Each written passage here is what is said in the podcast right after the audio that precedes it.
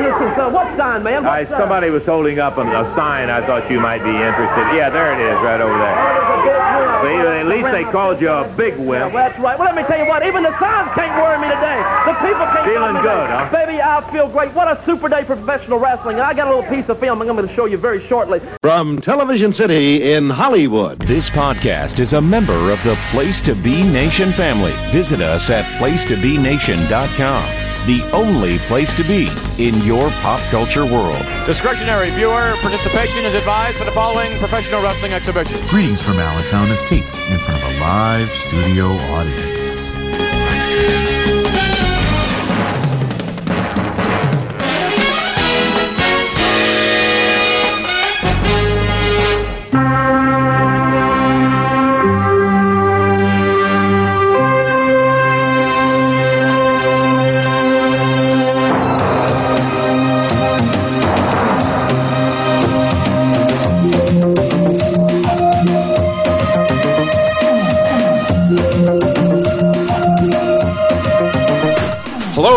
Welcome to episode 156 of Greetings from Allentown. I'm your host, Peter Winson. And today, it's always a good time to go back to Memphis wrestling. I don't care what year you might pick, although some are certainly better than others. Like if I had picked 1993 or something, I, I guess unless it's the Vince McMahon invasion, because that's kind of funny.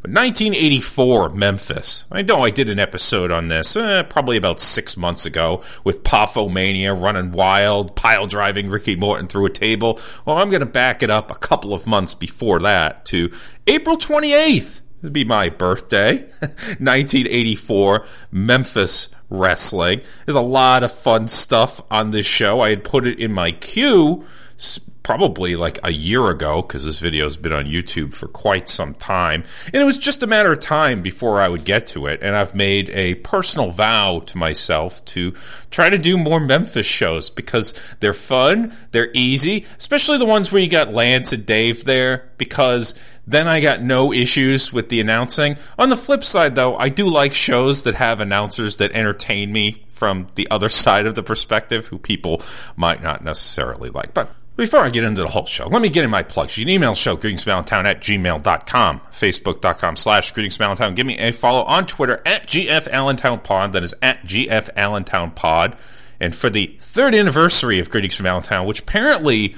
was on Saturday the 15th, I could not remember the exact date on it. And apparently, what happened was when I posted the first show onto iTunes or SoundCloud, actually, I accidentally posted it on Wednesday rather than Thursday. And then from that point forward, I always posted it on Thursday, except for the couple of times that I ran late and had to do it on a Friday always describing it like uh, think of it as picking up the garbage a day late because there was a Monday holiday. And sure enough, there's a Monday holiday this week, but I'm assuming this show is going to be on time as I'm recording this actually on the Monday holiday, which is technically by statute. And I'm not going to be that guy, okay, because everybody hates that guy who, well, actually's everything but the proper federal statute here in the United States is still technically Washington's birthday. It was never formally changed to President's Day, and I don't know how it ended up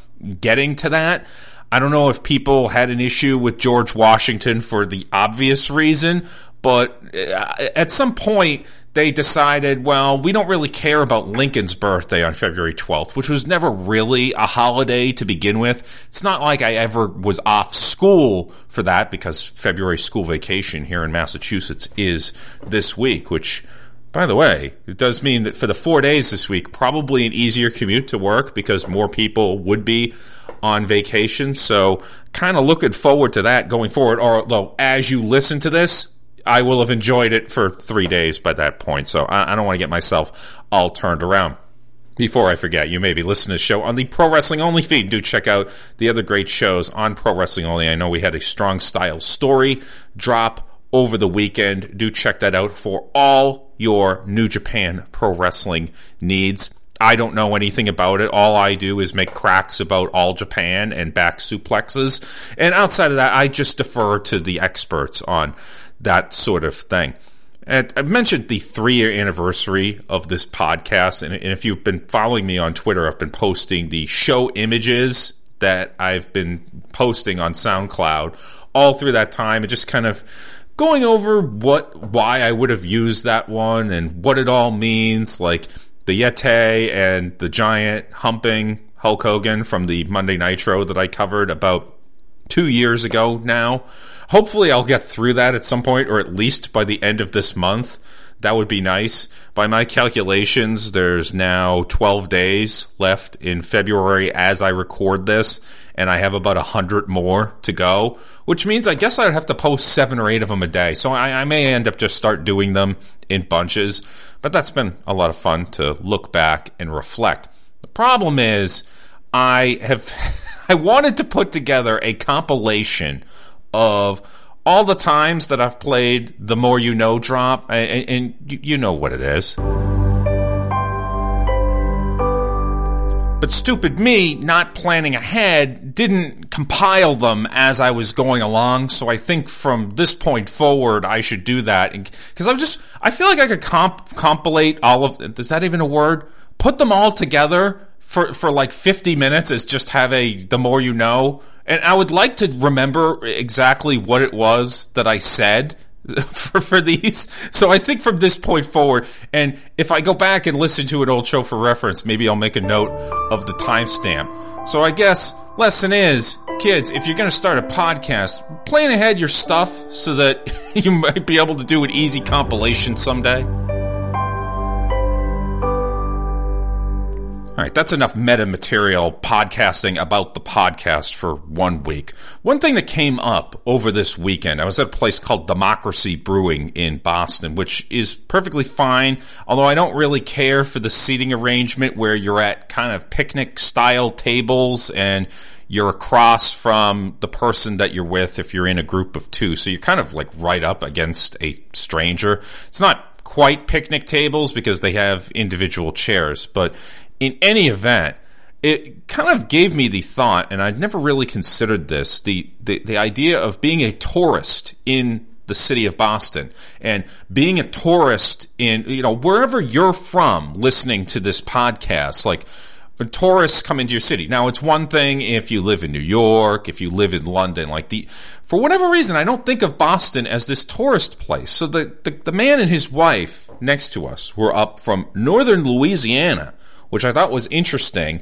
And but even more so, they're like, "Well, why did you come to Boston?" We asked, and they said, "Oh, it was cheap." I'm thinking, how the hell is it cheap to come to Boston around this point? Apparently, they wanted to go skiing, but it's much cheaper to actually just go to the city and fly here because it's impossible to get it. You'd have to rent a car to get up to Vermont and New Hampshire and Maine to like the good ski areas. I didn't tell them that you could take the commuter rail out to Wachusett and go to that ski area. But hey, you know, there was only so much I could get in. So we're kind of like, my wife and I were, were tourist guides for these people. Like, oh, you can go here, here, here.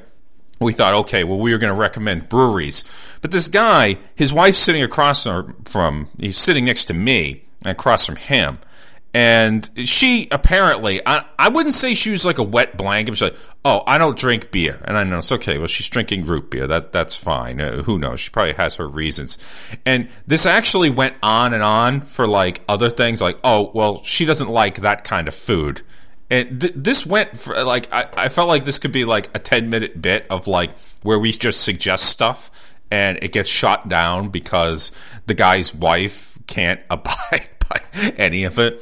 But I guess they, they took the train up to Salem to do all that witch trial sort of stuff. And again, something that I'm so close to it for most of my life, I don't really think of it as a tourist attraction. But if you were to come in here, yes, I understand why going up there would would have some appeal to it. I just wish that the public transit in Boston was a little bit more reliable than it actually is. If you're taking the commuter rail up to Salem on the weekend, I think you're only getting a train once every two hours. So you really have to plan things out well. So I don't know. I, I never really thought of Boston from a tourist perspective. It's just too close to the entire thing.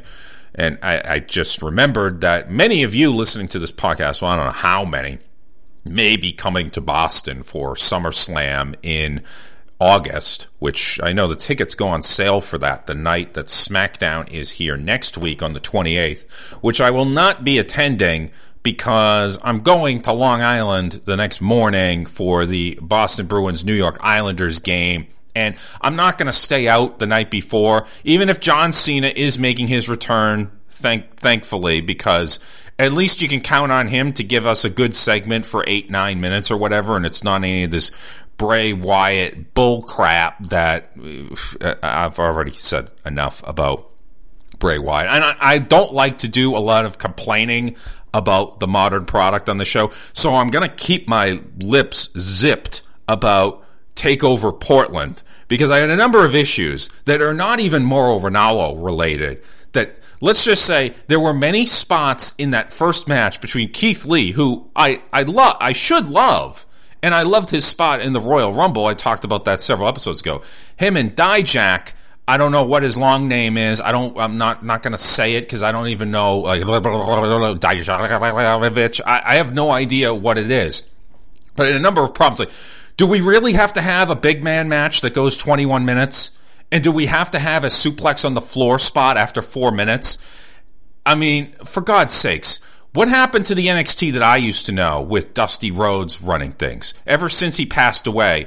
Now we get Shawn Michaels. And all I have to say, just three words. Fuck Shawn Michaels. Fuck him in the ass. Fuck Shawn Michaels.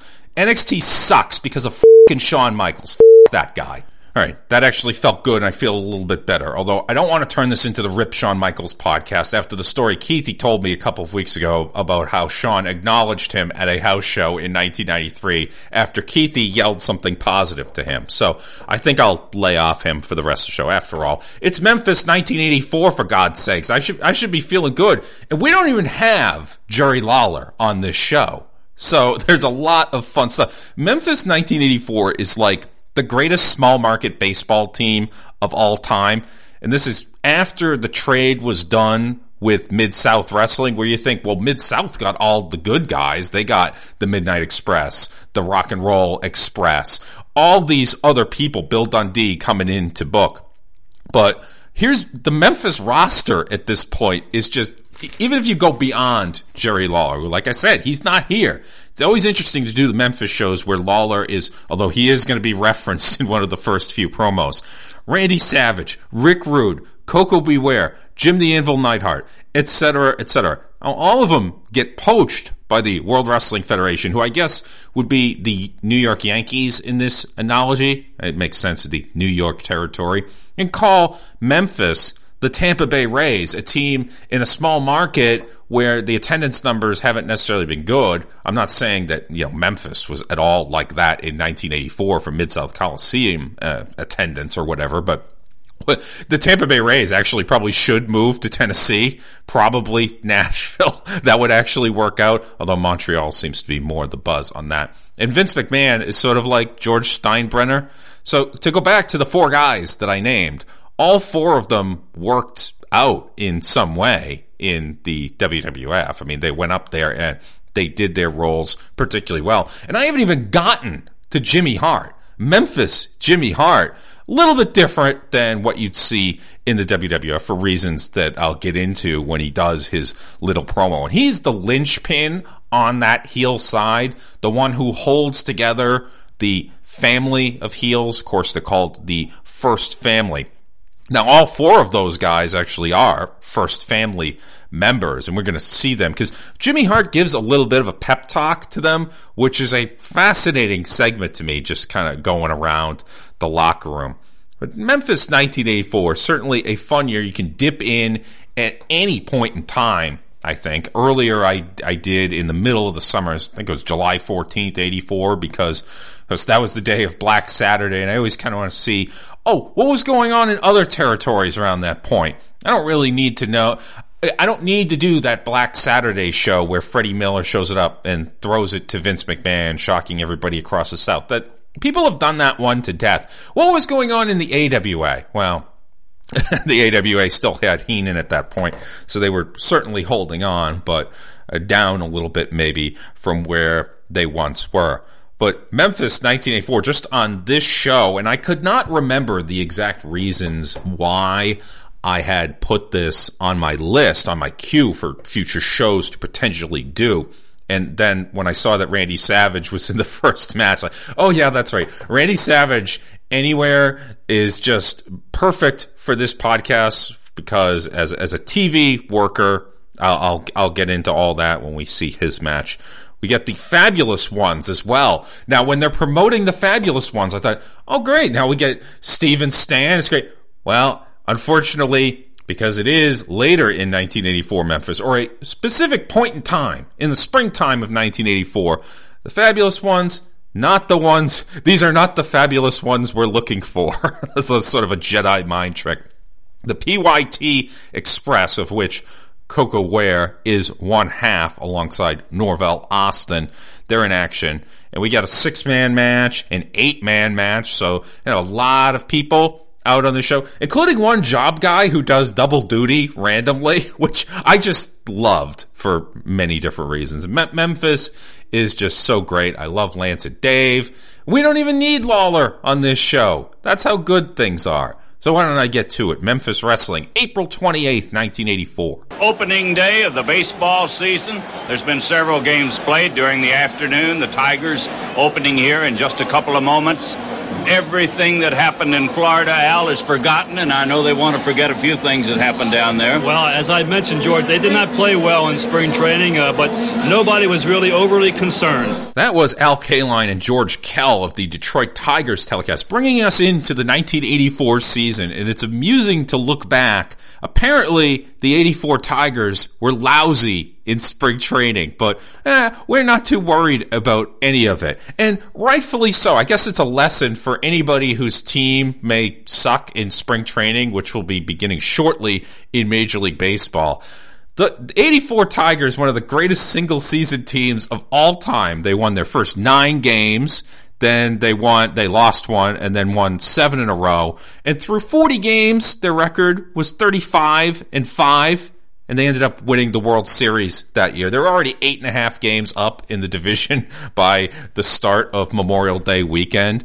Uh, don't panic about your team if they stink in the spring, unless, of course, you're a Baltimore Orioles fan like me and you're filled with glee because they're actually playing well in the Grapefruit League like they did last year, and you know it's the only time they'll be near the top of the standings. Baseball, baseball, baseball. Yeah, it's probably enough 1984 baseball talk for one show, unless you're a Tigers fan, because they're just as bad as the Orioles. In fact, they were worse than Baltimore last year. It's kind of something that nobody really talks about. So we get the proper Lance and Dave introduction as they run down what's going to be on the show. And Jimmy Hart marches out. We actually heard part of it in the cold open intro. And as I said, Jimmy Hart is the same guy. He looks the same. Maybe the glasses are a little bit darker, or I can't really put my finger on it, but he's certainly less cartoony, a little bit more serious villainy in Memphis wrestling, and he announces that it's a beautiful day here. But he also, it's a good news, bad news scenario. And as whenever people do that, they always like to do the bad news first because then you can soften it with the good news right afterwards. And the bad news goes back to something that had been going on. It is very famous in Memphis wrestling for the previous, oh, two years. Two things happened this week in my life. One very tragic and one very positive and very happy. The, the sad thing, and I think you've got a little clip of this on the, on the bulletin board now if you'll show it. A very close and personal friend of mine, Andy Kaufman, is dying of cancer. I know you laugh about it. Go ahead, you laugh. You people are sick. Andy Kaufman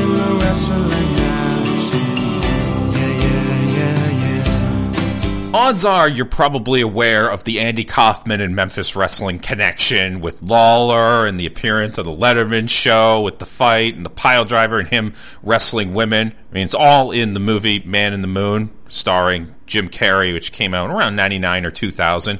A movie that I saw in the theater, but then later rented it from a video store twice when I was living in Virginia and failed to watch it both times because I just didn't make it a priority. And I don't know why I remember it for that movie, but it's just the fact that I rented it twice and then never bothered to actually watch it before having to return it to the store. So Andy Kaufman had come in as this Hollywood, your classic Hollywood heel. Think Hollywood Rock from 2003 as sort of a more modern example. And he would challenge the women in the audience and he would wrestle them and he would win and he would just kind of keep this going for a while until Lawler comes out, pile drives him, and then he's selling a neck injury for a while. That that's kind of the Cliff's Notes version of it. And Kaufman would turn up on Memphis television through '82 and into I think November of 1983 is the last time we see him. I haven't been able to find any episodes with Andy Kaufman actually in like the WMC studio or whatever. I would love to do that with the exception of the fact that I don't like Andy Kaufman as a comedian at all. Like, I don't understand what his point. It's basically the kind of comedy that he would do, which I, I never have really found all that funny. Which makes me wonder why did I want to see Man in the Moon? Well, probably because of the wrestling connection at that time. It, his gaslight comedy. It's like I don't know. I guess it would make sense in this era in social media and all that, but for for that gaslight comedy kind of sucks. I don't enjoy it in any sort of way. I'd like to remove myself from reality if I'm watching a comedy show, not have some dude, ooh, he's so freaking edgy. In any event, he gets diagnosed with lung cancer, which is interesting in that he was not a smoker, and you'd associate lung cancer with smoking, and he would actually be dead within three weeks of this. Or so the story goes. Oh, he faked his own death, and then we'll come. No, he, Andy Kaufman's dead. He, he's not coming back. He would have come back by now. If he was faking his own death, he would have come back by now because this would have been the perfect times for his brand of what I'm calling gaslight comedy. But now, Jimmy Hart, who clearly has some sort of association with him, is going to make, just very casually, I, I, would say, a serious charge against Jerry Lawler, who I said is not here, making a charge against him for how Kaufman ended up in the state that he's in with cancer. What, the man who can't sleep at night is Jerry Lawler. How can Jerry Lawler go to bed at night thinking about what he did to this man? Because everybody knows five ways of cancer, baby. Five ways. And the number one way of catching cancer is when you get a bruise or, or, or a lump on you, man. That's cancer. And he's got cancer of the brain, and that is caused from that pile driver that Jerry Lawler. Don't go all, Jimmy. You know it's caused about it. Because of the pile driver, Lawler, you gave Andy Kaufman cancer, and he is dying, baby, and that is the fact. Jimmy Hart just coming out casually accusing the top star in Memphis wrestling of either manslaughter or involuntary manslaughter. I think I would line this up with involuntary manslaughter because the action contributed, according to Jimmy Hart's medical science, to to him getting cancer. I'm not a cancer researcher by any means. I mean, I know that there's a lot of good work going on in the city of Boston, about 40 minutes to the south of me. But for God's sakes, I'm pretty sure that even by 1984, that sort of stuff was debunked. But yeah, I know. Heels lie and all, all that sort of stuff. I can't imagine. Can you imagine if it was like New Jack that he was accusing of this? Like it was New Jack instead of Jerry Lawler? New Jack would have had like a completely different reaction to that. I say, I did it.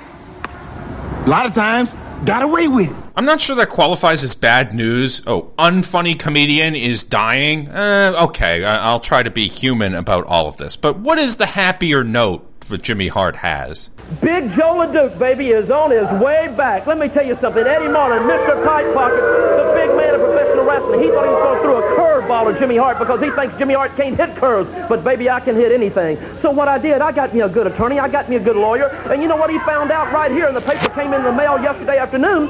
You can't refuse a wrestler or anybody else his right to work. And that's exactly what Eddie Marlin tried to do with the help of Jerry Lawler. So all those petitions y'all signed didn't do a bit of good, baby, because Joe LeDuc is on his way back. And it will be payback time for you, oh, Jerry the King Lawler. That's the good news. I'm just sort of shrugging my shoulders like, okay, whatever you say, Jimmy. Joe LeDuc uh, he was actually part of the other Memphis episode I thought about doing for this week, which is from June of '86, where he just gets pissed at Paul Diamond and shaves his head on on the set for some reason. Oh yeah, I know another hair angle. I was shocked that I would do one of those. But what I find humorous is Jimmy Hart is going through this, and this is something you only get from Memphis wrestling is Lance is out in front of the desk interviewing Jimmy, and Jimmy is kind of standing in front of Dave, and as he's going through this, Dave has to maintain a straight face behind him, like he's the vice president or speaker of the House when the State of the Union is going on. It doesn't appear that Dave is ripping up any speeches or any scripts or whatever in the background as some sort of theatrics. So, okay, Joe LeDuc's coming in. Great news, I guess. It, but what I'm wondering is his right to work. Now that, that has to do with labor laws, and when we get get into all that, there's plenty of ground you can cover in wrestling. So it makes me wonder because Tennessee is a right to work state that you cannot be refused, you know, employment because of an association, generally with a trade union. Which made me wonder, is the first family actually a labor union? Is, is Jimmy Hart actually Jimmy Hoffa in this case? Do they actually provide health insurance as part of this union? Maybe we should get Bix on the case. I have no idea what, what's going on here with the first family. Might be why they were so successful for so many years. You're like, hey, how, how could this heel group have health insurance? Well, the comparison that I would make historically is back in, I think it's Al Capone's day in Chicago, Murder Incorporated. Bruce Springsteen has a song about Murder Incorporated, but the actual guys, the hitmen, not Bret Hart, they actually were given health insurance, which is funny because you think it would be an ultra high risk profession being, you know, part of like a mob thing. But they actually got health insurance back in the 20s or whenever that was. But Jimmy Hart, he okay, so he he's not done yet because he's got a video, and that this is actually what he's talking about at the end of the intro. That he's got a video, and he's given a pep talk to members of the first family. And what you see in this locker room is a bunch of guys who are going to become megastars on the WWF stage at some point in the future. It's going to vary. I mean, Randy Savage, it would be the very next year in 1985. Rick Rude, not till 87. Jim the Anvil Neidhart comes in in 85 doesn't really start to make his mark until late 86 when the Hart Foundation are on that tag team title track. And Koko Ware is there as one half of the PYTs as well. But this the speech that he gives here You'd think it was coming from somebody like Paul Heyman before an ECW pay per view. He's just trying to fire up his guys. You know, guys, the reason I've called this meeting, I'll be perfectly honest with you, this is the first time in the history of the professional wrestling family of the family, baby, in five and a half years that we don't have any championships. Look at you, Ox Baker. It's no good, man. Look at you, man. 325 pounds, six foot three, right? You, you need to finish the job on Dutch Mantell. I mean, you started it. You put him out for a couple Give of Jimmy. But we want him out permanently. Permanently. You know what I'm trying to say? The PYT Express. Look at you, baby. Superstars in professional wrestling. You've got the speed. You've got the ability. You've got the look. You've got everything it takes. There's only one thing standing in our way from a world championship title match, and that's the fabulous one who have stolen our belt. Well, baby, we want to get those belts back at any cost. Randy Savage, the first time in the history that I've known you that you don't have any kind of belt. I mean, you're a superstar. You are a superstar in wrestling. You know it, I know it, and the people know it. But do you realize we have no belts at all? We've got to get one at all costs. Neidhart, former Oakland Raiders, Dallas Cowboy football player, right?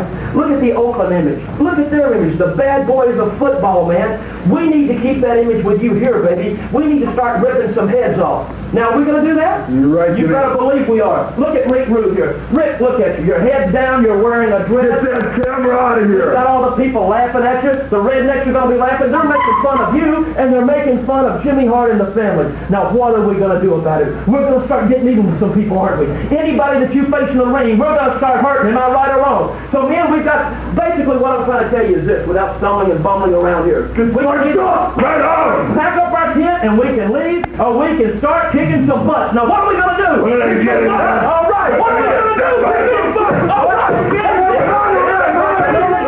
Seeing all those guys sitting around, it actually answered a question that I had many months ago when I did the Macho Man's bachelor party from Primetime Wrestling in 1991. Like Macho and Koko seemed awfully close, and I dubbed Koko the fourth mega power, and they must have had some sort of tie back to Memphis. And here it is. They're both members of the first family in 1984. So that that's where they get their friendship from.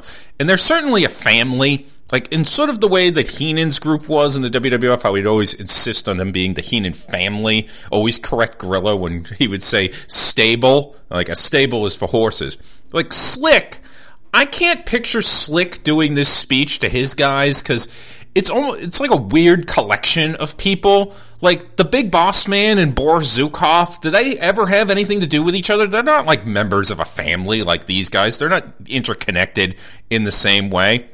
But it was a hell of a speech by Jimmy Hart. Uh, trying to fire up Rick Rude. I could not see what was going on with him, and this provided a great surprise for me later in the show because I didn't investigate too closely. It just looked like he had lost confidence, like Paul Orndorff in 1995. Interesting that I would connect those two guys. But he had been losing to Austin Idol at this point, and apparently one of them might have been a stipulation match. But hearing this speech, this fired up Jimmy Hart speech, kind of made me think of the movie Any Given Sunday and the speech that Al Pacino gives to his Miami Sharks. I'm trying to like picture Jimmy Hart as the coach of the Miami Sharks doing the same speech in that movie. I don't know what to say, baby. Three minutes in the biggest battle of our professional lives, baby. All comes down to today, baby. And either we heal as a team, baby, or we're gonna crumble, baby. Inch by inch, baby. Play by play, baby. Until we're finished, baby. We're in hell right now, baby. Believe me. We could stay there, baby, get the shit kicked out of us, baby, or we could fight our way back into the light, baby. We can climb out of hell, baby, one inch at a time. Now I can't do it for you, baby. I'm too old. I look around, baby. I see these young faces and I think, I mean, baby, I've made every wrong choice a middle-aged man can make, baby. I've uh, pissed away all my money, believe it or not, baby. I chased off anyone who's ever loved me, baby. And lately, I can't even stand the face I see in the mirror, baby. You know, when you get old in life, baby, things get taken from you, baby. I mean, that's that's part of life, baby. But if you only learn that you start losing stuff, baby, you find out life's this game of inches. So is football, baby. Because in either game, life or football, baby, the margin for error is so small, baby. I mean, one half of a step too late or too early, baby, and you don't quite make it. One half second too slow, baby, too fast, and you don't quite catch it, baby. The inches we need are everywhere around us, baby. They're in the break of every game, every minute, every second, baby. On this team, in this family, we fight for that inch, baby. On this team, in this family, we tear ourselves and everyone else around us to pieces for that inch, baby. We claw with our fingernails for that inch, baby. Because we know when we add up all those inches, baby, that's gonna make the fucking difference between winning and losing, baby. Between living and dying, baby. I'll tell you this, baby. In any fight, it's the guy who's willing to die who's gonna win that inch, baby. And I know if I'm gonna live my life anymore because I'm still willing to fight and die for that inch, baby. Because that's what living is. The six inches in front of your face, baby. Now I can't can't make you do it, baby.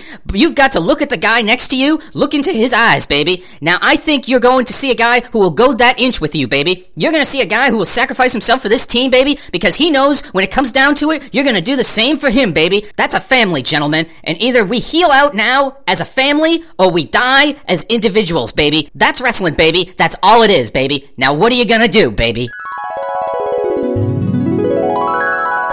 Hmm, I'm going to have to throw the challenge flag on that one. Say that Pacino's is probably better for the football environment because I don't think a head coach in football could say baby that many times in two minutes and actually have it come off the way he wants it to. And up in the ring, his opponent just steps in right now. This is going to be a one fall, 10 minute time limit match introducing from Liverpool, England, at 222 pounds, Scott Shannon, and going against him, 235 pounds, Sarasota, Florida, the Macho Man, Randy.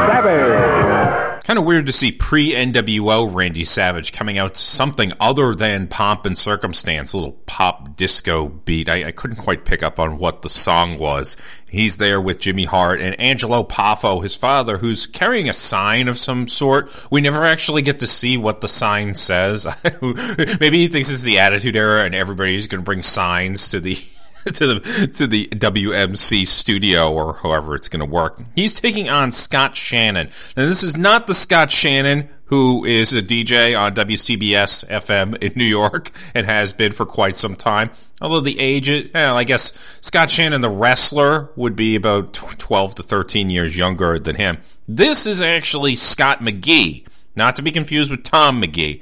But Scott McGee was sometimes a WWF job guy later in the 1980s. He is actually from England. And there actually was a handful of Randy Savage Scott McGee matches in the WWF, including October of 85 at the Boston Garden, which aired on NESN, and on the February 3rd, 1986 edition of Primetime Wrestling, which, of course, is not on the WWE network because I think they only started with the April 28, 86 show because that's when Bobby Heenan is the host and you don't have the complications of Jesse Ventura being there, and you know there might be a lawsuit in the offing if that gets put up. So Savage, I alluded to this in the intro, greatest TV match guy of all time. Yes, there might be greater overall wrestlers, but in terms of okay, you got six to eight minutes to go out there against a quasi name opponent, or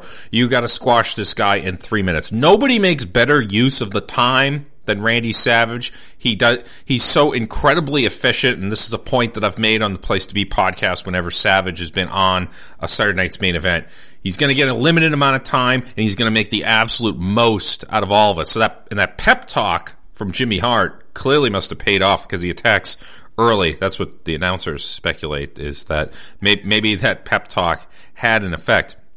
Tosses McGee, I mean Shannon, to the outside and double axe handle from the top rope to the floor. So you're seeing that high spot in the WMC studios. Back up top, double axe handle inside the ring this time.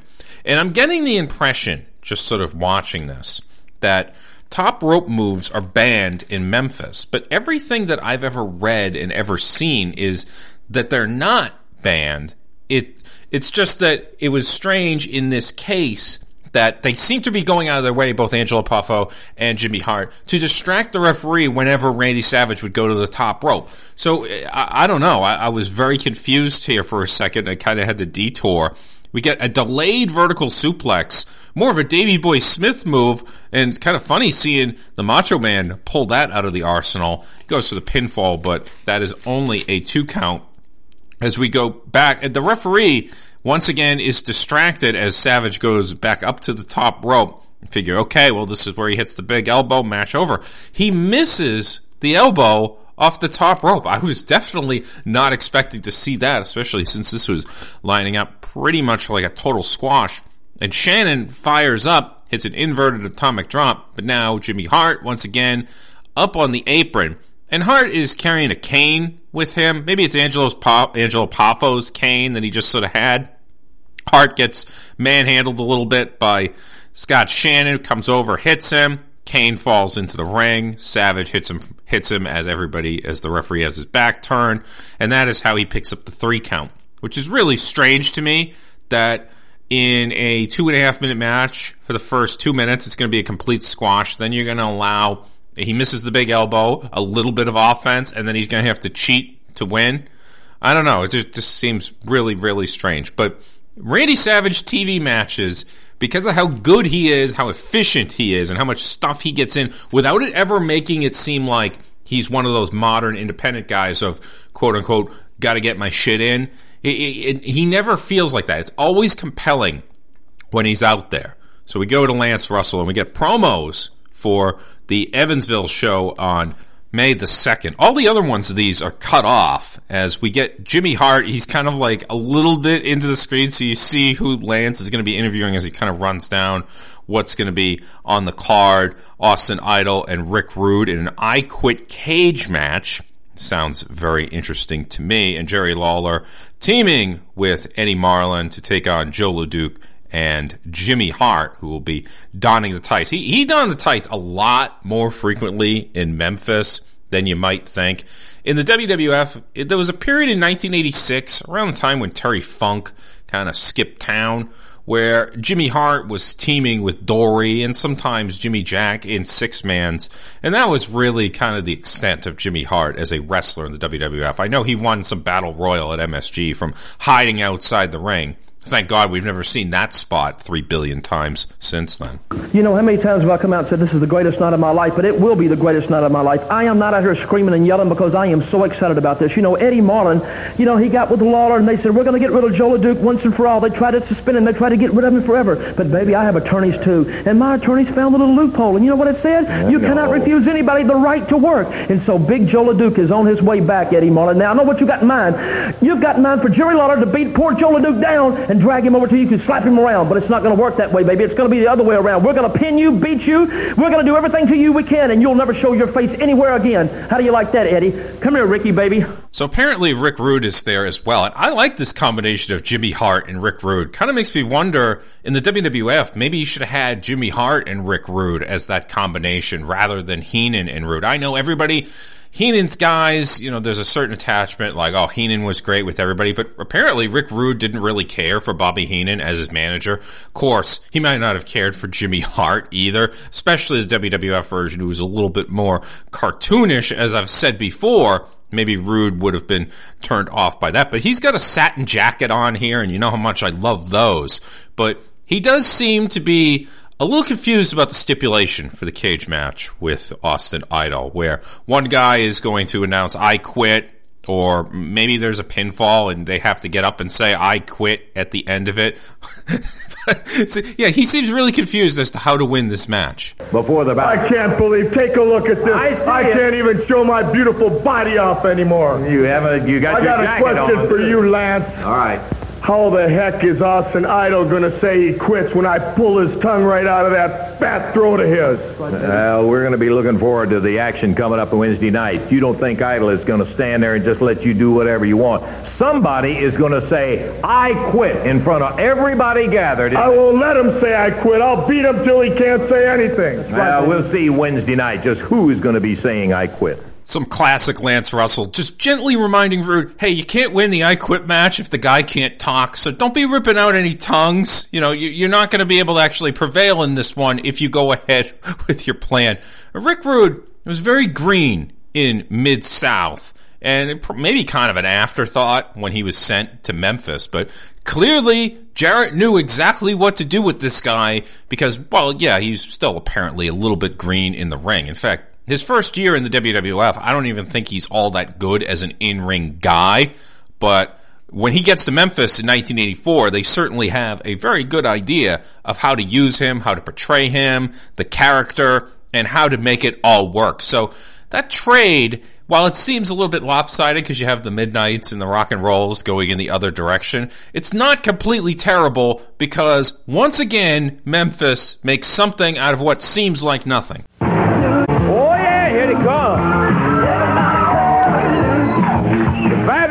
Tommy Wildfire Rich and Eddie Gilbert. I literally just got done praising Memphis for making something out of nothing. Well, this is the flip side of that, where they are taking something and making it nothing by saying, oh, we got the fabulous ones coming up. And it just turns out to be Eddie Gilbert and Tommy Rich. And believe me, I like Eddie Gilbert plenty, but putting him in this spot where he's the new version of something, and Tommy Rich, it, it makes no sense to me because he had been in Memphis some three, four years before this, so it's not like it's some new act that they're rolling out. And they tried. They had Jackie Fargo come out and give his endorsement to it and kind of lightly bury the fabulous ones as they were on their way out, going to the AWA, going elsewhere to, you know, go make some money or whatever. But it, it wasn't going to work because you're taking something and pretending like, oh, well, this is the new big thing. And there was a blog post about this that I came across in my research comparing it with New Coke, and that's a very good comparison. kind of lasted about the same amount of time as well. That no matter what talents you throw out there, Eddie Gilbert, Tommy Rich, both very successful at various points in their career. It, it's not Steve and Stan, so it's not going to work. As they're coming down to the ring, though, they're kind of looking a lot like what the Fantastics would look like. So maybe the Fantastics were ripping off the Fabulous Ones in some way, but they got away with it. You know why? Because they were called the Fantastics, and they were their own thing. Now, Gilbert and Rich are actually the Southern Tag Team. This would be the AWA Southern Tag Team belts, which looking up the belt history for that is so hysterical because there's like 450 title changes in like a 20 year span. I'm not exaggerating about this either. I mean, just go ahead and look it up. Eddie was just in the WWF. I've mentioned how he had kind of a nothing Piper's Pit appearance. Eddie Gilbert and Roddy Piper at the same place at the same time. The, in 1984, the definition of it sounds better than it actually was because Eddie had not found his voice at all yet. And Tommy Rich, he had the feud with Buzz Sawyer down in, in Georgia that the last Battle of Atlanta is about six months in the rearview mirror at this point. But Tommy Rich is like one of those guys where a lot of the high points in his career came fairly early, and then he has this lengthy career afterwards. So he might be thought of as disappointing course, he had some, you know, personal issues and all that sort of stuff. But he's an NWA champion at a very young age. He has the legendary feud with Sawyer, and then after that, you kind of struggle. Like, okay, well, what, what are you what are you going to do at, at, this point? I heard, uh, you know, we talked to Jackie Fargo. You know, he give us a little pep talk, Jimmy Hart. He said, keep doing what you're doing. TCB, take care of business. So Hart, just like I said, you bring them all on. Bring Rick Rude in his little dress. We won't know whether to dance or fight him, but bring him on down. It don't matter. You bring anybody in your family you want to bring, because just like we said, with these people behind us and Jackie Fargo telling us what to do, we're going to be here a long time. Sorry, I don't really have a movie comparison ready for what Jackie Fargo's pep talk would have been because we're not actually seeing it. But yeah, passing off these two guys as a better version of what the fans had gleefully experienced over the previous couple of years, a, a pretty terrible idea. Any way you slice it. And by the way, they're facing off against Keith Roberson and Pat Hutchinson.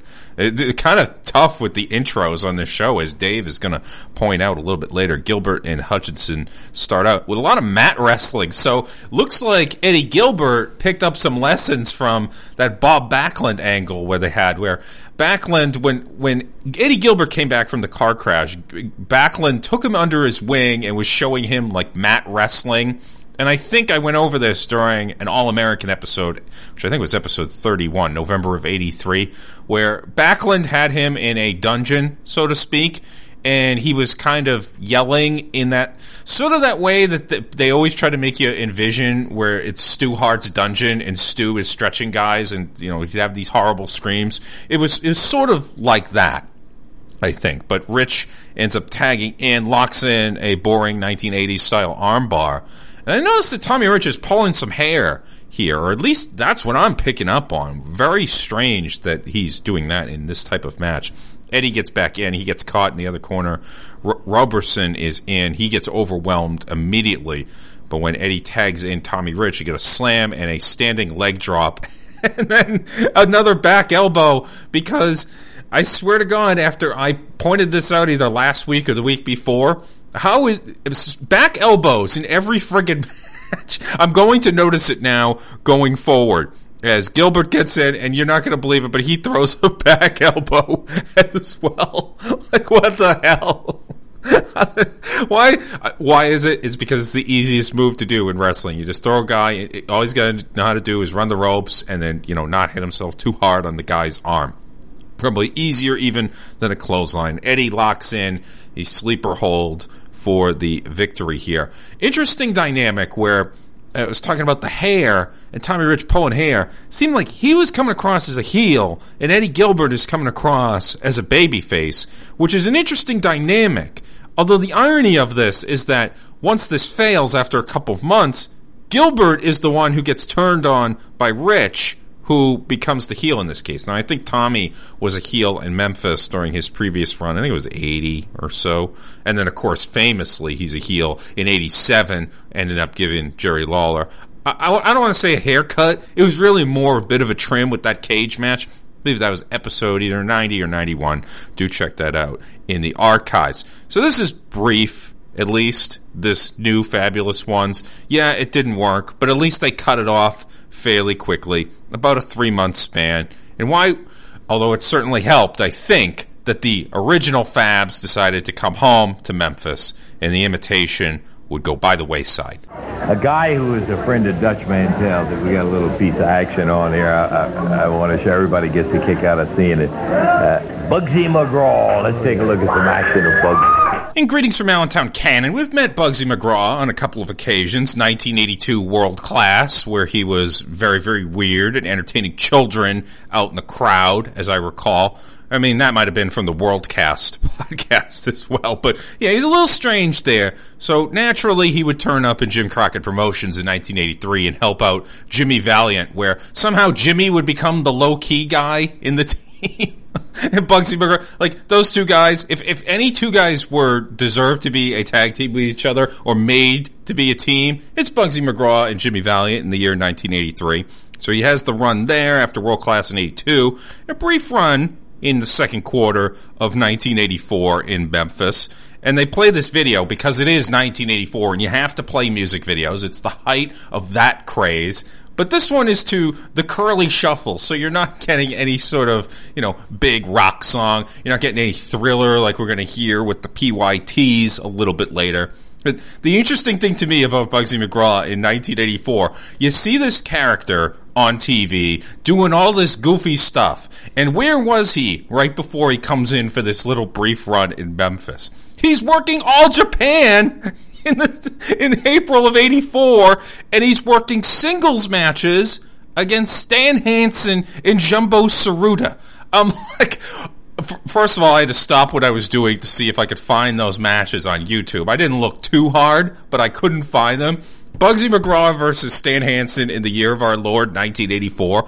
I want to see that. I want to see him versus Jumbo. I mean, oh please, please tell me that exists on tape somewhere because I, I have to see how Bugsy McGraw is. It's, they showed the footage of him and he's doing a lot of funny stuff, you know, shuffling around the ring, which is why they play the curly shuffle for him. And it is kind of funny. I mean, I'm glad that now I appreciate the humorous aspects of professional wrestling, and I'm not just some humorless shrew who only cares about the work rate of his friends. Cough, cough. Gee, I wonder who I'm talking about in that one. But yeah, I guess he's Dutch Mantell's friend, and so we got Dutch bringing him in. So of course he he's out next, Dutch, for a little chat. uh, I'm going to let him say his piece, but where he was around this time was also very interesting to me. Okay, I've been gone for a little while, and I guess you wonder where I've been, isn't you? I wondered where you've been. You want to know where I've been? I want you I'm not going to tell you, Lance, because it's a secret, and if I told you, then you know. It's not clear to me why Dirty Dutch is being so circumspect about where he was exactly. But I mean, I guess we could turn it into a game. Where do you think Dutch Mantell was? Is the answer Japan? Actually, it is. Well, I guess that's not so outlandish. I mean, after all, he brought Bugsy McGraw in. Bugsy was working all Japan, so you think, okay, well, Dutch, he must have been he must have been working all all Japan as well. No, he was working UWF, the shoot style promotion, which yes, not the Bill Watts one. That's not for a few years that he changes the name. This is the Japan one with Rusher Kimura and Akira Maeda who Dutch Mantell, I think, was working against during his time over there. Just really kind of funny. You don't think of Dutch Mantell as like as somebody that would be working in the shoot style promotion. You just think of him as one of the archetypes of Southern wrestling. I mean, if you had to name 10 Southern wrestlers, Dutch Mantell probably going to be in that 10. But the while I've been gone, I've been thinking about one man. Ox Baker, the big goof. Now, you know, I've laid awake at night and I've had nightmares, that big ugly face looking down on me. And a couple weeks ago, he hit me with a heart punch. But let me say one thing. The only reason he really got me with that heart punch in the first place is because Jimmy Hart distracted me. And I think I can run from that heart punch long enough so he can't hit me with it. But he got me with it, baby, and it's like a 10-ton truck hitting you, hits you right there. Mm. And, baby, I saw stars, and it hurt. Back in the 70s, there were a couple of guys who received the heart punch from Ox Baker in a match and then died shortly thereafter. Uh, Alberto Torres was one of them very early in the decade. He died like three days after the match, but it was kind of chalked up to other causes as well. Then the following year, 1972, Ray Gunkel collapsed and died in the locker room after the bout but apparently he had heart disease as part of the autopsy. But you know, shaking up the heart with the heart punch probably did not help. But what this meant was that Ox Baker could go around saying, "Well, yeah, my finishing move literally killed the guy." And that, that's probably what comedians want to do. Like you literally want to kill, but may, maybe you want to take care of your opponent. But I guess with a heart punch, it can be a little bit more difficult. That's why you probably haven't seen that move in the last 30 or so years. I guess Crush was using it less than 30 years ago, but it's not something you see very often. this Ox Baker Dutch Mantell feud, just a little program in Memphis around this time. You look up the results, uh, which I know can be a little bit spotty. It looks like they only faced off once after this point, which would be May 8th in Louisville. Ox, I don't think, had a lot of bouts in him at this point in his career. He turned 50 years old in 1984, and he was always one of those Wilford Brimley and Cocoon guys who kind of looked older than he actually was. And with him being 50 or turning 50 in that year, he's not exactly Nick Bockwinkel in the ring where, oh, he turned 50. Oh, that just means he's got another, you know, 10 good years left. like with Nick Bockwinkel, although I guess Bock retired at about 55 or something, 53, I think it was in 1987. All I'm saying is Ox Baker, not Nick Bockwinkel, which is the most duh statement I've ever made on this podcast.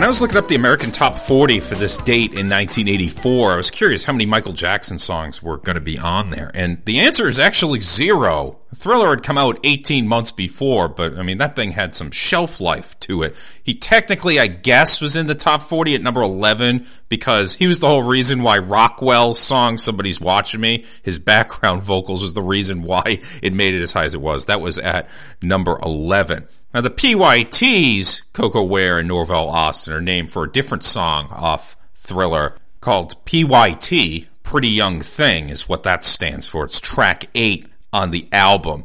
And I don't want to say it was an overlooked song in retrospect. I mean, most people think of Billie Jean. They think of the title track Thriller itself, but I love PYT. It's such a great song. And I have to remind you that back in those days, Pretty Young Thing, he's referring to a young woman, okay? None of that stuff had been going on with Macaulay Culkin and all, all, all the stuff that was going on at Neverland Ranch. We didn't know about that in 1984. So it, we know what he meant, and he meant a very specific thing. Thank God, because it probably wouldn't have become as popular as it did. And United America and single-handedly dragged us out of the recession of 1982 because the album sales of Thriller, and I guess later Born in the USA, kind of you know tagging along in, in '84, kind of lifting the economy in that way. So we know about Koko Ware. I've spoken about my admiration for him.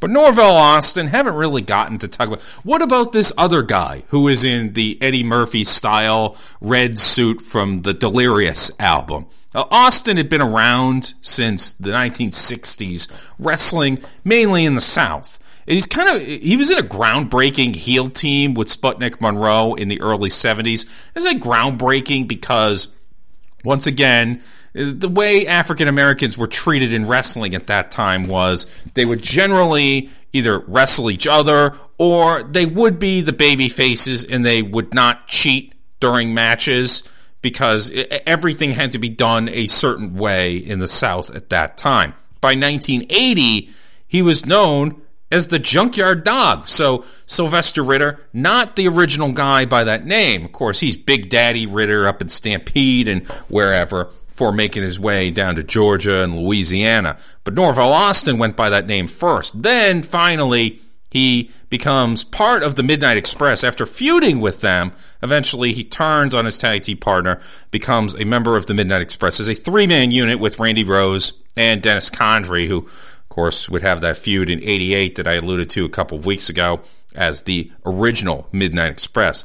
Overall, a very consequential dude whose contributions to wrestling might get overlooked, especially since WWE, he was never really there. So his contribution, obviously, they're not going to, you know, put him over as some sort of great hero and icon because they write the history, unless, of course, it's to serve their own purposes. Which, by the way, that Ruthless Aggression documentary, I tried to give it a shot watching it on the network. I know the second episode dropped earlier this week, and I made it through the first 11 minutes, and then my wife came home, and I might as well have German pornography on if, you know, I'm watching wrestling. I have to, you know, turn it off right away.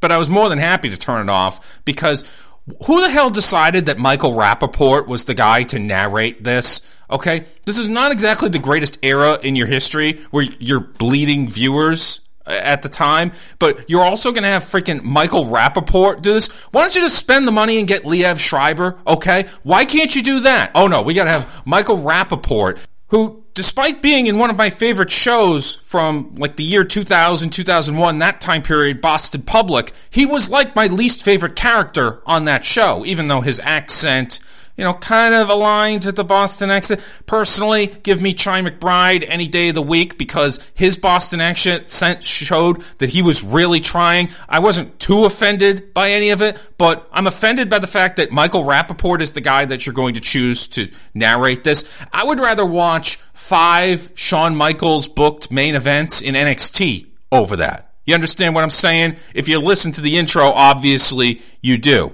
I, I, anyway, I got to do a Memphis show at some point where it's Koko Ware in his earlier team with Bobby Eaton because I believe Jim Cornette said that that was actually Eaton's best tag team. Uh, Maybe it was somebody else who said that. Uh, Koko Ware and Bobby Eaton just sounds like an amazing team, and for whatever reason, I've never gotten to that in my viewing. The AWA Southern Tag Team titles, I mentioned how that was a hot potato they had previously won the titles once, and they would win it two more times after this because they were a pretty long standing team into 1985.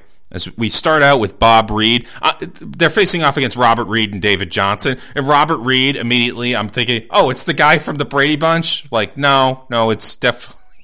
By the way, uh, books on the Brady Bunch. uh, I'm, I'm fascinated by that show, having grown up watching it. The the Greg Brady book, Barry Williams wrote one in 1992 called Growing Up Brady. I believe that should be taught in our public schools. I I love that book, especially because Robert Reed was such an asshole to the producers. And granted, I know it was all slapstick and all, and Sherwood Schwartz, not exactly the greatest writer producer in the world. I mean, Gilligan's Island is pretty much Drek. I mean, it's fun, but come on. Robert Reed wrote like these long, lengthy letters about like, I am a Shakespearean actor and I will not do this. And he didn't even appear in the last episode. Anyway, completely different Robert Reed, who's the job guy in this match. Now, Koko, he's actually called Stagger Lee by Lance Russell. It's kind of an alter ego because he appeared as Stagger under a mask, and I believe that mask persona ended up turning Koko heel at a particular point in time. Maybe I'll do an episode on that someday. Who who knows? It starts out with a headbutt, but actually in the corner because Jimmy Hart is there as well. They are members of the first family. They were there for the big speech earlier on. Jimmy Hart, so ahead of his time when it comes to music and wrestling, and so are the PYTs. The Michael Jackson imitators. Well, they've got a uh, they've got a tape deck running over in their corner. I hear the music over there. I guess a little little inspiration for them. Uh, uh, Koko, you can see Koko with the tape there. Big clothesline, and Robert Reed hits The it. louder the music, the meaner and rougher the PYT Express get. I'm fixing to turn it up a little bit louder. Oh, fine, Jimmy. David Johnson hits the deck. PYT.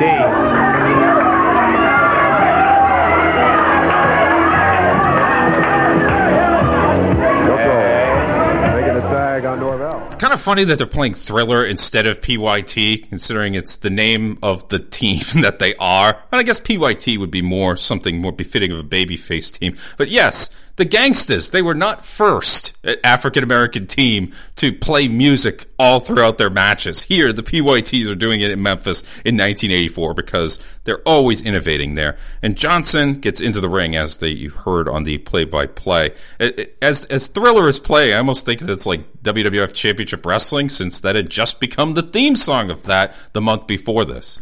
Video quality isn't all that great, but I get a look at David Johnson's trunks, and on the back of it, it says show and tell. Now, I don't know what the hell he's getting at with that, but I'm going to stay as far away from him as possible as a vertical suplex by Koko Ware. I thought he was going to go for the Brainbuster, which would be known as the Ghostbuster in the WWF, but I guess not. Slam and a big elbow drop by Norvell Austin, and Koko actually finishes off this match, an Irish whip, and a belly to belly suplex. That was something that I've never really seen from him.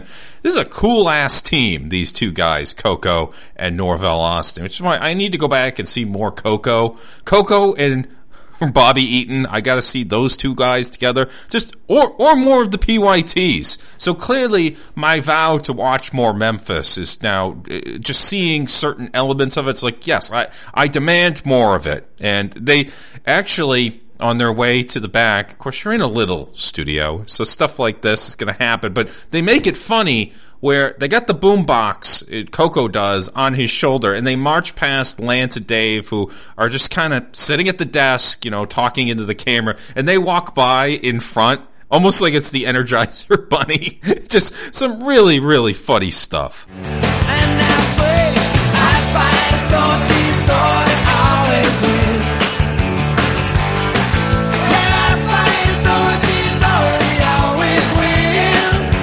Now, that song by John Mellencamp was climbing up the charts that week in 1984. It's at number 19, up three spots from the prior week. But I want to use this to point to what I called the perfect tweet sequence a few weeks ago. It was actually on my civilian account where uh, it's kind of different follows than on the podcast account. Now, the original tweet that is there is actually from John Mellencamp, and it reads as follows.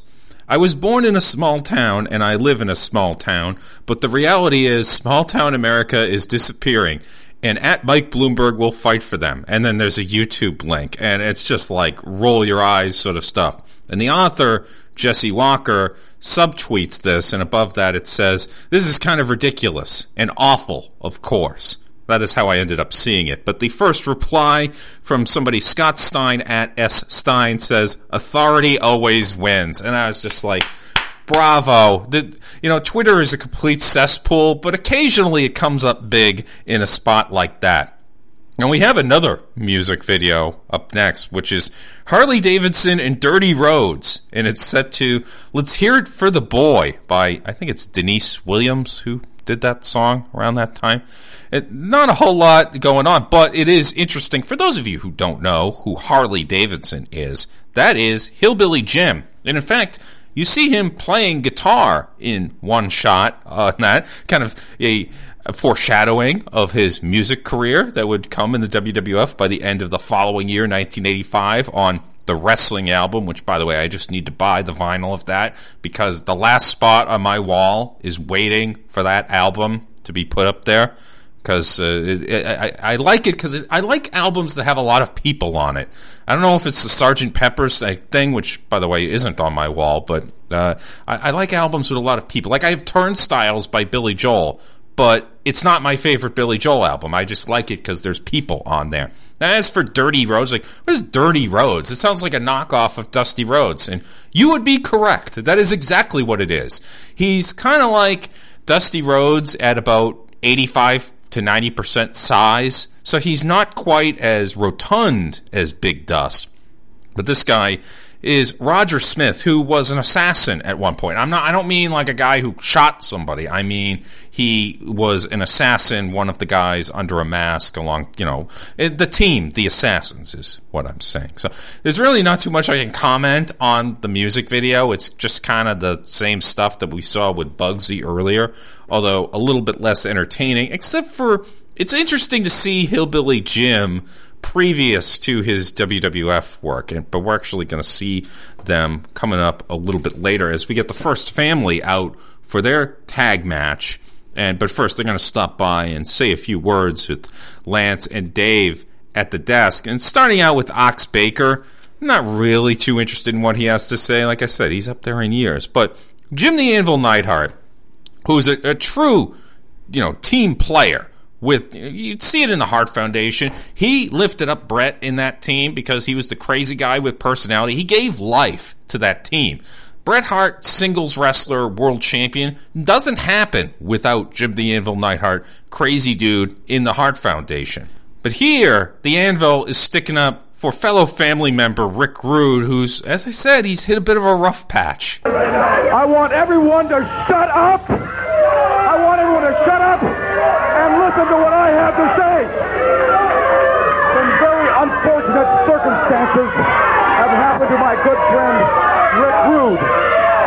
Shut up! Because of that pencil neck, little pimple faced Austin Idol and this hick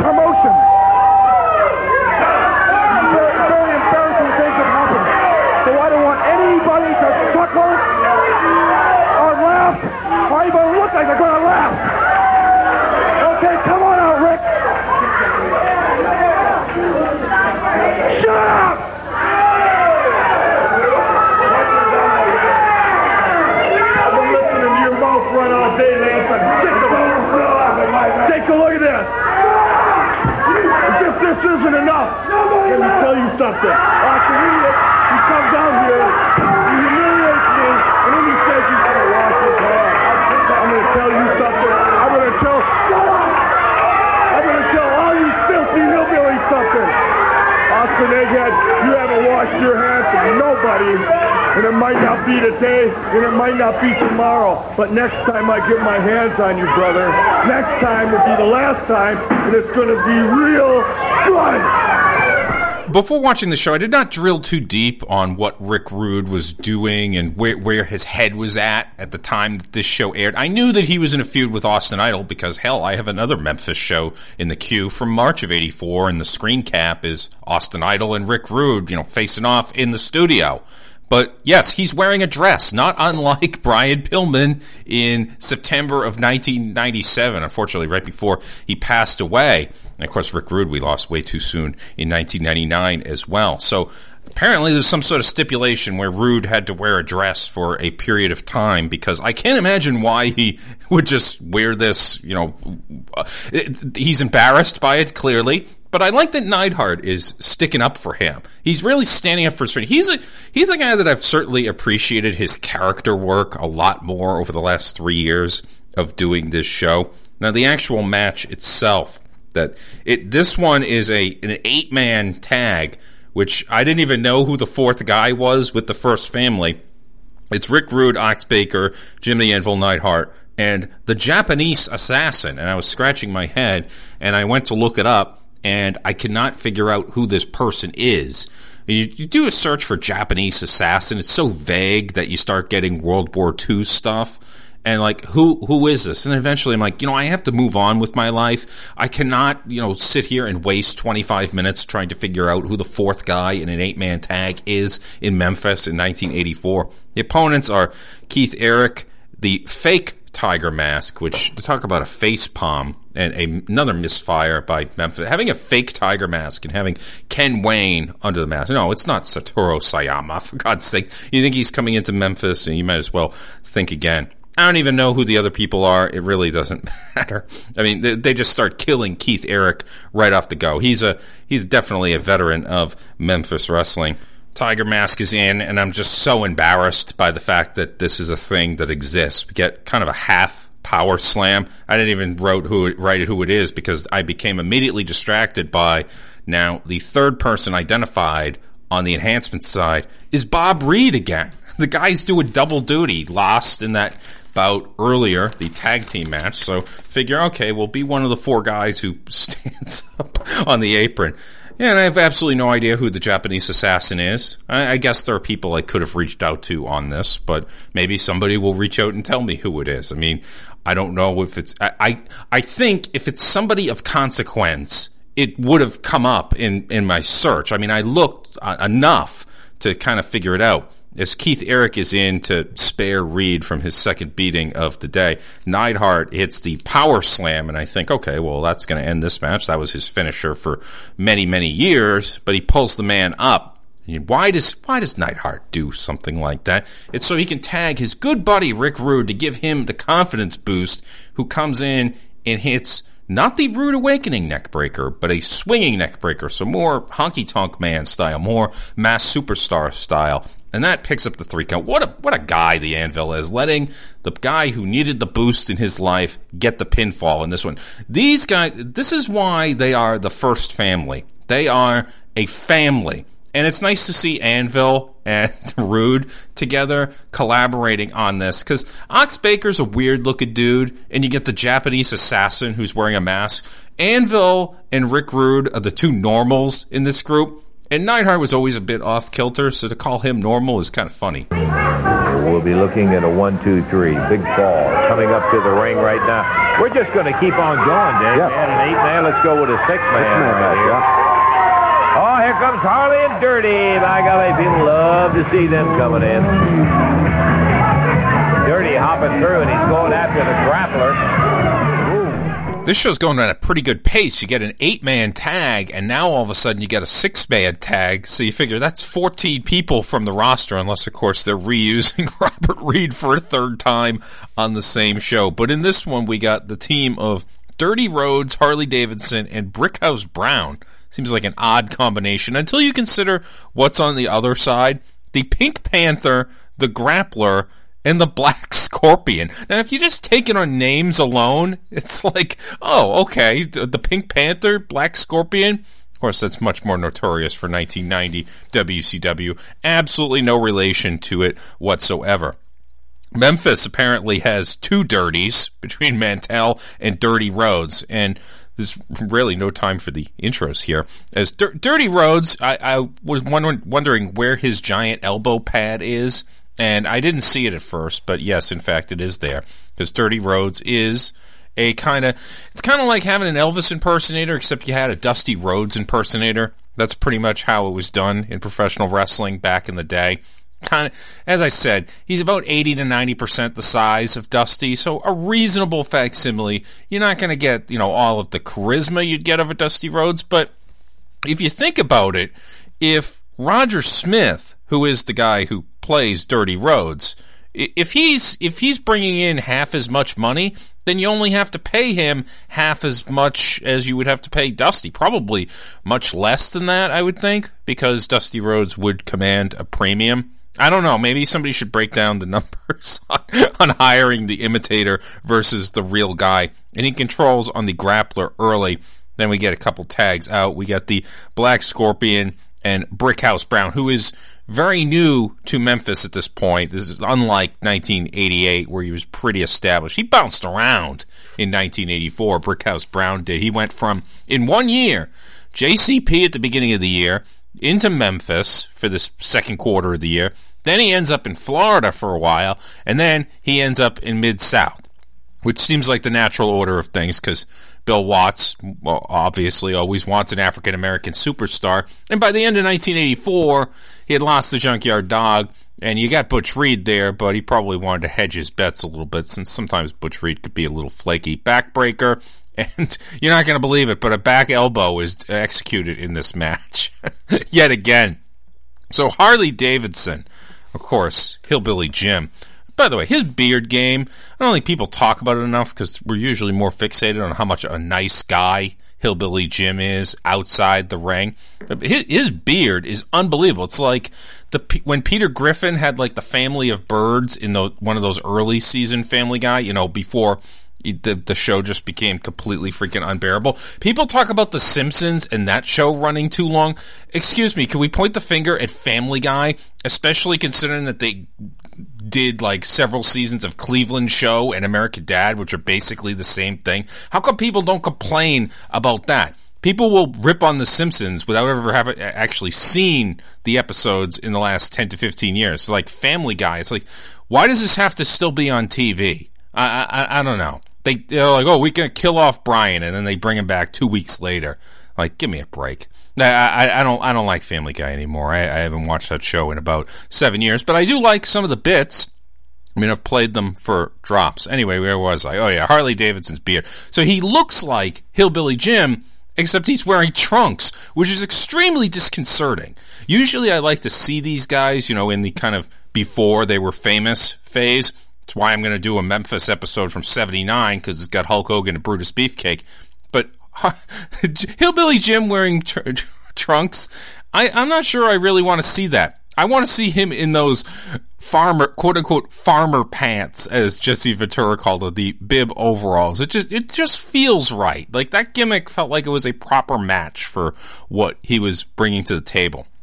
And by the way, he's just like standing on the apron there, and it's just really getting into my head as the Pink Panther is in, looking to maybe sell some Owens Corning insulation, but Brickhouse Brown ends up taking him down.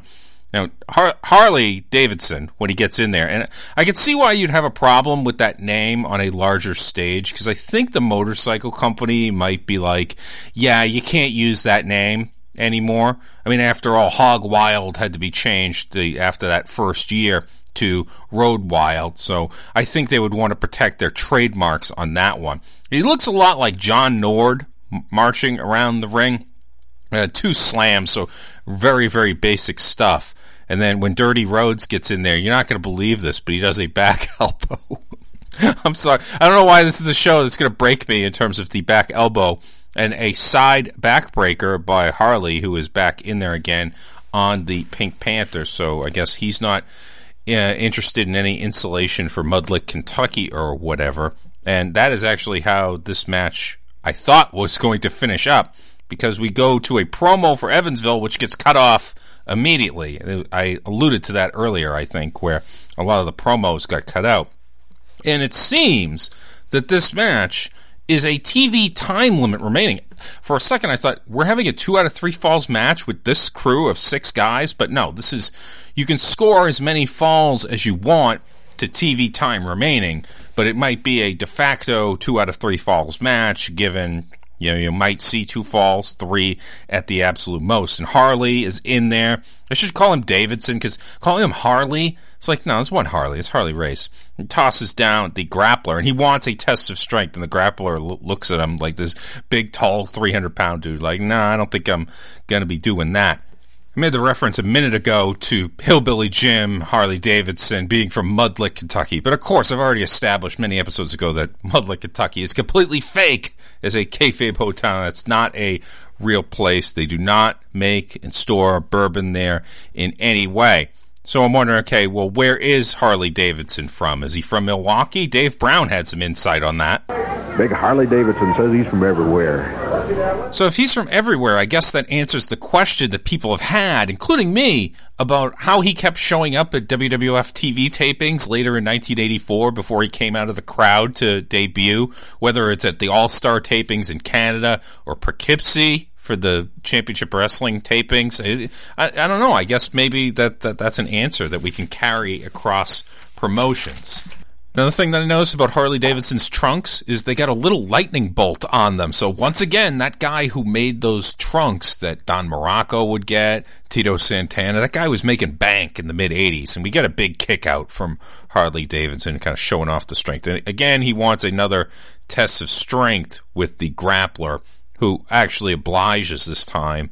And just Harley just kind of toys with him a little bit as he brings the hands down to the mat Harley does, and then just kind of steps on them. Tag to Dirty Rhodes, who does. I, this is where I notice that he does have the elbow pad and slips out of a headlock. He does a lot of that ass shaking stuff to, to tell us that we he has a rather large hiney.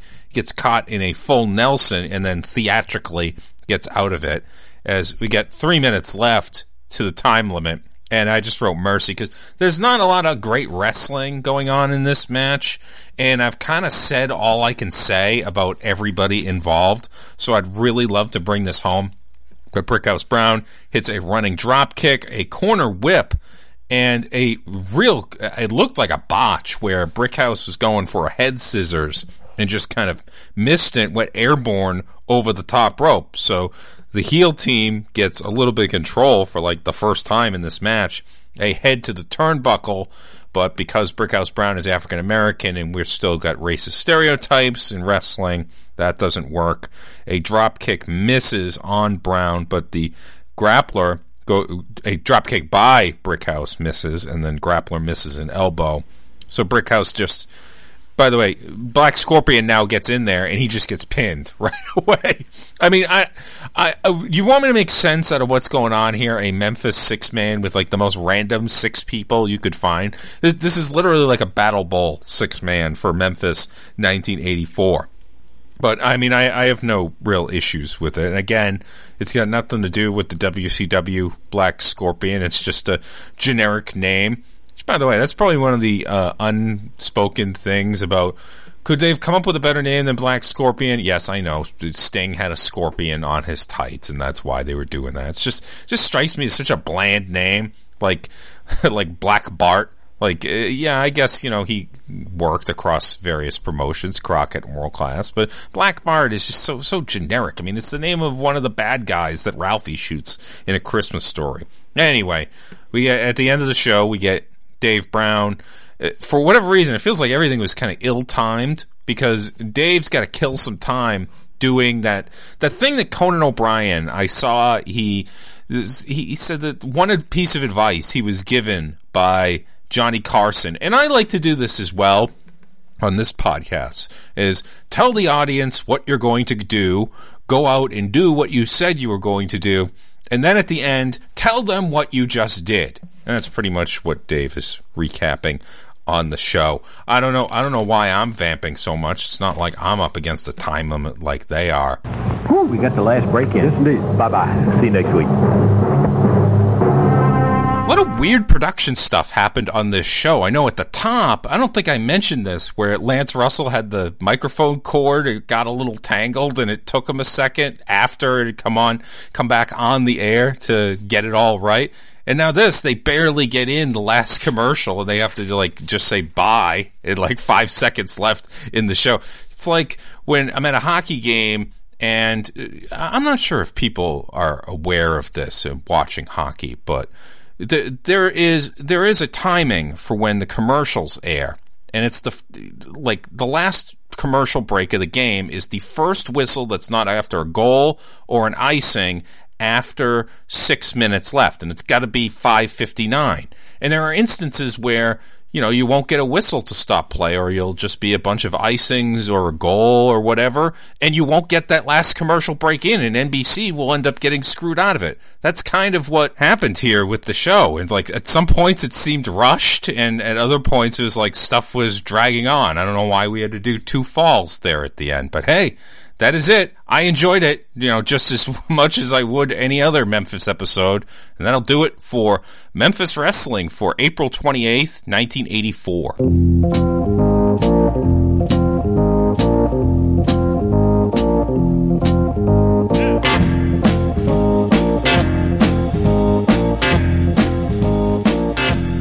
Before I go into my usual podcast plugs, I would be remiss if I forgot to mention that I will be on the Place to Be podcast next week on Monday.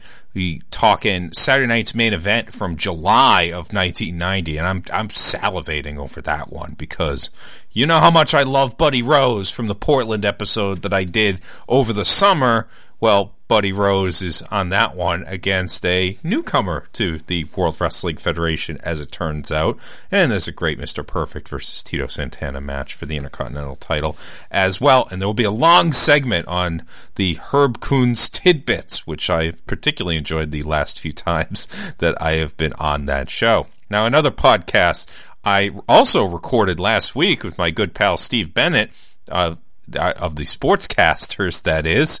The new Adams Division podcast will be coming soon on the first 14 WrestleManias, a cousin of the one we did a couple of years ago, ranking the first 14. This one is we are putting together 10 matches using the first 14 WrestleManias, and you're not allowed to use any title more than once, and you're not allowed to use any wrestler more than once. So if you're going to use Randy Savage, well, you can use him versus Steamboat. You can use him versus Flair, but you can't do both. And you can't use him for the world title more than once. That's basically the simple rule of it. So we've recorded half of that. And we will be recording the other half of that pretty soon. And on the sportscasters, Steve has Greg Wyshynski of ESPN.com talking the NHL including some Buffalo Sabres, which uh, I, I, would advise if, you know, it is a little depressing to discuss that team. So, but a lot of goings on as we approach the trade deadline in the National Hockey League. Now, on the Wrestling Podcast About Nothing, they're in episode 199 this week, and is a very interesting thing to tune in and hear brawler Brian Malonis hosting it solo as Brian Fury and Mike Crockett. I, I don't know where they are. But Malone is v- smooth as hell recording by himself for like the first 25 minutes. Pretty excellent job. You know, you, a lot of people say to me, how, how the hell are you able to podcast by yourself? And the answer is, I, I, just really like to talk into a microphone in a basement by myself, and I figure wrestling is a good outlet for it. But yeah, good job by him as he threw it to some old clips of Mike Crockett doing bad things on the podcast. Some of his worst bits in segments, which got me thinking, what's the worst bit or segment that I've done on this podcast? I don't want to say that I've had a lot of misses, but uh, I don't know. I'm, t- I'm trying to think back. Like, I remember when I did that Sunny show, the WWF Mania from 96, I did not like the way that episode came out, but that was a long time ago, and I don't even remember why it was that I didn't like it. So Who who really knows? Maybe somebody, maybe some wiseacre on Twitter will uh, step up and let me know uh, that I you know, bombed in episode seventy one or whatever the hell it was. Now on the, our Vantage Point podcast with Joe Morata and Michael Quinn, they're talking the influence of Piper's Pit and the t- rise of the talk show segments in professional wrestling during their influencers segment. Piper's Pit, definitely the Reggie Jackson of talk show segments. And the reason for that is, well, first of all, it became fame. Reggie Jackson was a star when he was in Oakland, but he became truly famous, I think, you know, like world famous once he got to New York and won two World Series with the Yankees. And Piper, kind of the same way. He goes up to New York, he gets more exposure that way. But also, it goes into what I've always said about Piper's Pit, in that there were a lot of home runs hit, but he also struck out a lot, and it just devolved into, ha ha, you wear a skirt, and just stupid stuff like that. But also, Reggie Jackson, he, he struck out a lot too. He, I, I don't know if he still has the record for most strikeouts in a career. Anyway, that's probably going to go down with the way guys strike out these days. So, uh, yeah, it's kind of the Reggie Jackson of talk shows, I do declare. Now, for next week's show, I am going to be doing a WWF show. And we got February 29th, Leap Day, coming up. And the most famous wrestling program ever on February 29th. Well, AEW's got a pay per view coming up, but I'd say that it would be Super Brawl 2 from WCW back in February of 1992 would be it. But on that same day, WWF ran an episode of Superstars, which happened to have the last episode of The Funeral Parlor. That ties back to Piper's Pit, where I said that Piper's Pit didn't have the greatest batting average, just like Reggie Jackson didn't have the greatest batting average. I always found that the funeral parlor seemed to have a lot of good hits and uh, a very high batting average for a segment of its type. Yes, was Paul Bearer silly? Yeah, of course he was. That that's the whole freaking ca- character, in my opinion. So, February 29th, 1992 edition of Superstars next week on Greetings from Allentown. Before I put this episode to bed, I do think that there is a little bit of time left for another exciting edition of YouTube Comment Theater. And there are eh, probably about a dozen comments on this video that has been up for a couple of years on YouTube. And the, as always, these are actual YouTube comments left by users on the video in question. Alden R. Davis writes, and apparently this is just informational official results of Monday night's match on April 30th, 1984, at the Mid South Coliseum. Jim Neidhart beat Rick McCord. Brickhouse Brown beat A Team number one. Hmm, that would be Steve Bennett's favorite tag team of all time. Scott Shannon and Bugsy McGraw beat Ox Baker and the Japanese Assassin. P- PYT Express beat Dirty Rhodes and Harley Davidson in a motorcycle boot on a pole match. Jeez, I, so those did not start with Vince Russo.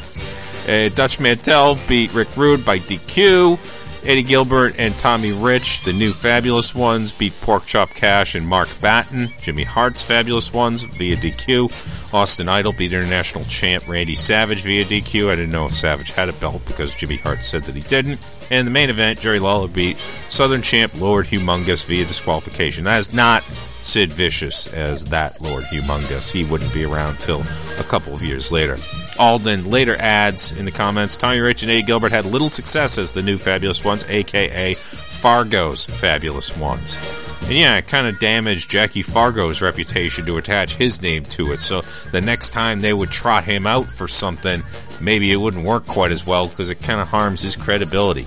Trey Staton says Jimmy Hart is a great manager of all time. I think he meant to say greatest manager of all time. And anybody who watches Memphis from this time period would definitely be of the opinion that Jimmy Hart should be higher on the all time list because he's just fantastic in these spots. Lurvy, 1963, says Pretty young things. Koko B. Ware and Norvell Austin looked like they were doing a dance than a wrestling match against the two jobbers. It was 1984. I don't know if that's just a reference to that was the style of dance for 1984 or what he's getting at, but yeah, they were a cool team. I really liked watching them. Joanne Brandon says the Mid South Coliseum used to love to go there. Great place. And as far as I know, it is still standing. I've never actually been to Memphis except for driving through there while moving from Virginia to Nevada. And it's not like I stopped and got out of the car anywhere. Buddy Robinson said Tommy Rich and Eddie Gilbert were a good tag team, but obviously had the wrong name. If they had had another name, their tag team would have lasted longer. Maybe they should have just called themselves the original Fantastics, to go back to what I was saying earlier. I mean, that wasn't the worst name in the world for a tag team. Benjamin Sisley says, Who's the assassin? And yeah, I don't know who the Japanese assassin is. Absolutely no idea. And Alden R. Davis once again weighs in. The Japanese assassin looked just like the Black Ninja. Well, I'm sorry, I'm not going to go on a wild goose chase and try to figure out who the hell the Black Ninja is. And then finally, Kevin Caldwell says, and this leads to an exchange Who's the white dude doing a bad impression of Dusty Rhodes? And Tarek Tannen says, Dirty Rhodes, more famous in Memphis for tagging under masks. And then Alden Davis weighs in again. Roger Smith, known as Dirty Rhodes, resembled the American Dream, Dusty Rhodes. That'll do it for YouTube Comment Theater. All right, so I've checked off everything on my list that I need to do to wrap up the show, but if you could do me one solid between this and the next show, leave a five star review on iTunes, Apple Podcasts, whatever it's called, or wherever the finest podcast reviews are taken and accepted. You know why? Because it provides what is known as social proof that you are listening to and enjoying this podcast. And I've noticed the numbers ticked up on iTunes. I don't know if it's my delivery of this imploring you to leave a five star review, but I thank each and every one of you who has gone and done that. I certainly appreciate that. I really enjoy doing this podcast on a weekly basis because it does help focus my wrestling watching and it doesn't seem like I'm getting too much into the newer product, given that uh, the ruthless aggression doc and my opinion on that earlier. So uh, I think I've said enough in the intro. I don't want to have to bleep myself again because that gets a little time consuming. So that is it for me this week. Do tune in next Thursday for another exciting episode of Greetings from Allentown.